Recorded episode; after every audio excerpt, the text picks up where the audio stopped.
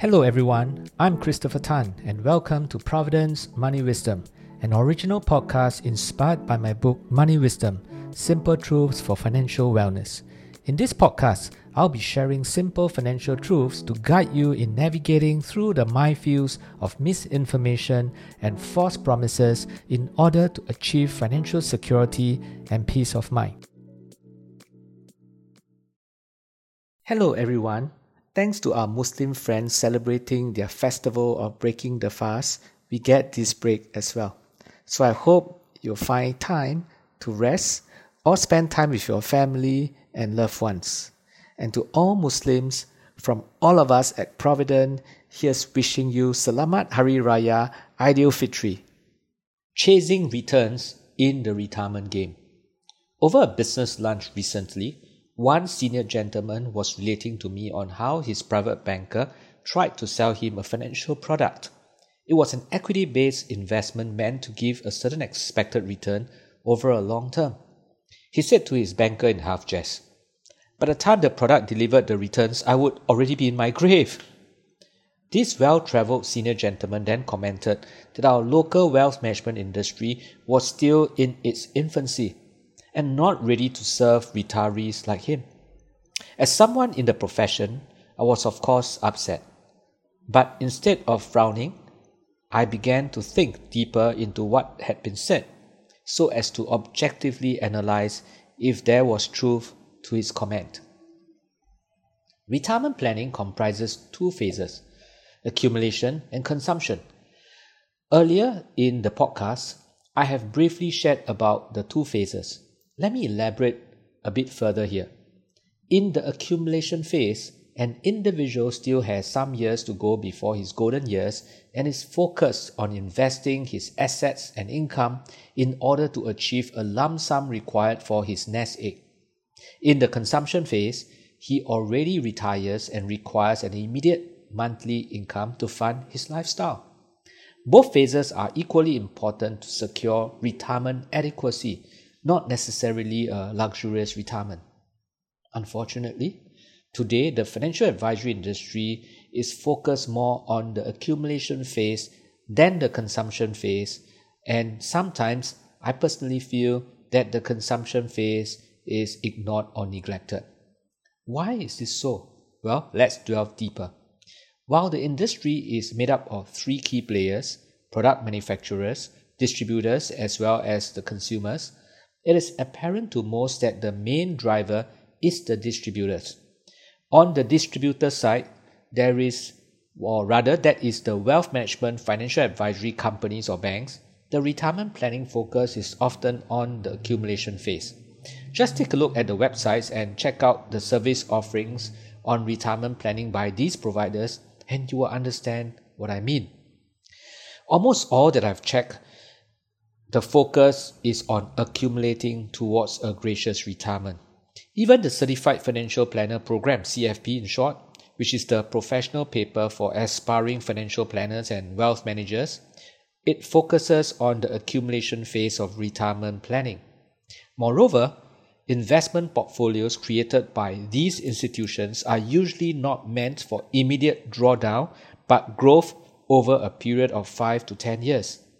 Even on the accumulation aspects, consumers are sold products that may never help them reach their nest egg requirements. The fact remains for Singaporeans who use their C P F and S R S monies to invest, most of it have gone into buying insurance products that give low return and are not helpful in reaching the big retirement goal of Singaporeans. That is why the government has set up a panel to review the C P F investment scheme. The reasons for the current disproportionate situation are not new. I have mentioned many times how the wealth management game is being played to the chagrins of many salespeople. The quality of advisory and financial offering largely depends on the competence of the advisor, the compensation of the product, and the comprehensiveness of products available to these financial institutions. As a start, at the mass affluent level, many consumers see insurance salespeople as their advisors.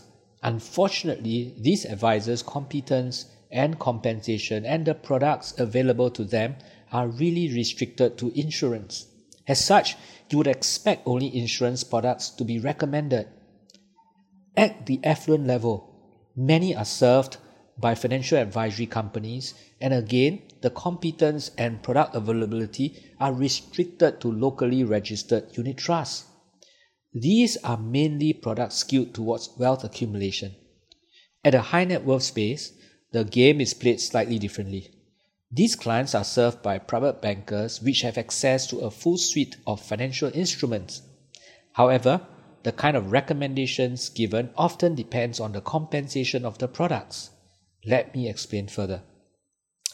Well, as an illustration, Provident, a fee-only wealth advisory firm that I lead, serves clients who are mostly affluent and high net worth.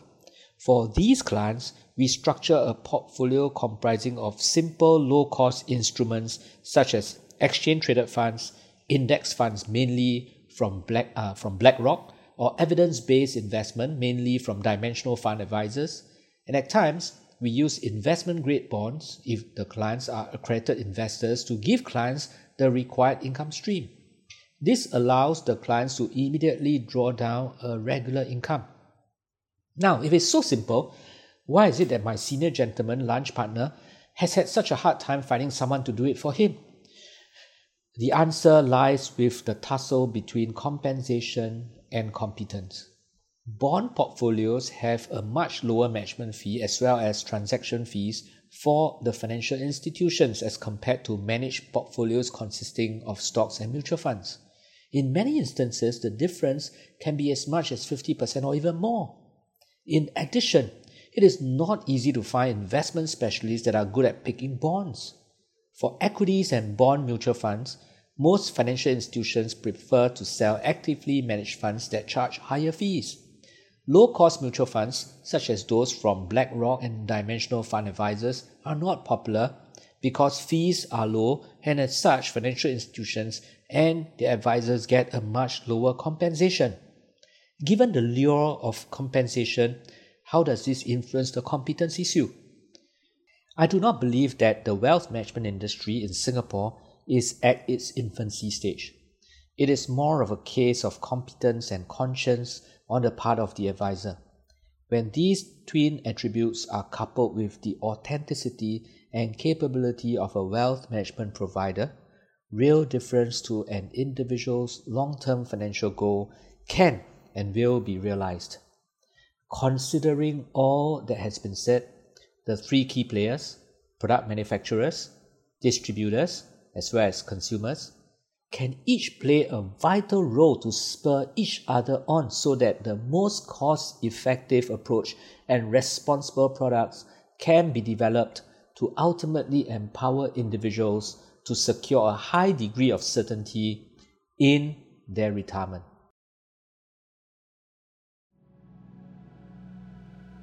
Thank you for tuning in to Provident's Money Wisdom. I will be back soon with the next episode. For more information on my book or Provident's services, kindly visit provident dot com. I'll see you the next time. All analysis, views or opinions from interviews, recommendations and other information broadcasted, podcasted or published herein are provided for general information purposes only.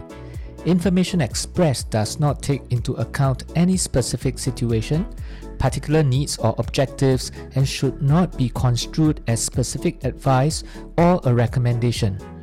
Information has been obtained from sources that are deemed to be reliable, but their accuracy and completeness cannot be guaranteed. Always consult with a qualified investment, legal or tax professional before taking any action.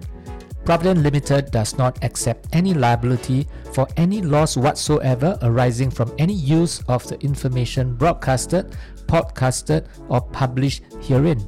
All contents and information contained herein may not be copied or reproduced in whole or in part by any means without prior written consent of Provident Limited.